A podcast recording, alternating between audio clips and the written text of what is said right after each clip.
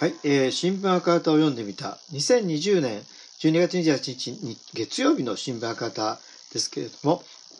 えー9面のですね、えーテレビラジオ欄ということで、えー、死者室というところを読んでみたいと思います。3夜連続ドラマ、えー岸辺露伴は動かない NHK テレビ、えー午後10時からということで、漫画家、えーえー荒木博彦の代表作である、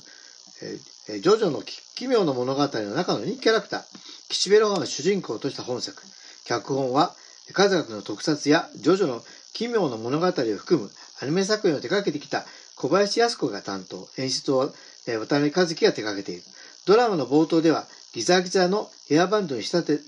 仕立ての良い凝ったデザインのロングの白シャツ、えー黒のジャケットという原作されなコスチュームで登場したロハン、かっこ高橋一生が、えー家に入った秋スタ秋さんたちを捉める漫画家のロハンはたった一言のためにもリアリティにこだわる人物。泥のことを描く予定になったロハンは学校の時代大師に出会えたわけだが、秋さんの生い立ちを彼らの顔から浮き出てくる本を読んで知る。これはロハンの持つ特殊能力だ。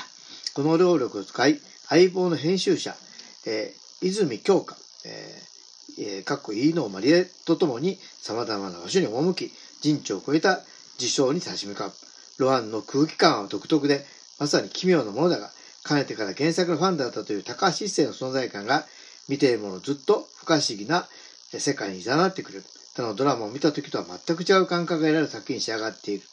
ということで、えーこの、えーこ社会ですね、三夜の岸辺露伴動かない NHK の10時から不可思議な世界にいざなうと。まあ、これ今日から3夜連続で放送がされるようですね。えーこのえー社会の試写室の表を書いたのは西森道夫さん、ライターですね。これなかなか面白そうで私も見てみようかなと思っています。ということで、えー新聞赤旗を読んでみたは2020年12月28日月曜日の新聞からで、試写室3夜連続、岸辺露伴は動かないを紹介いたしました。お聞きいただきありがとうございます。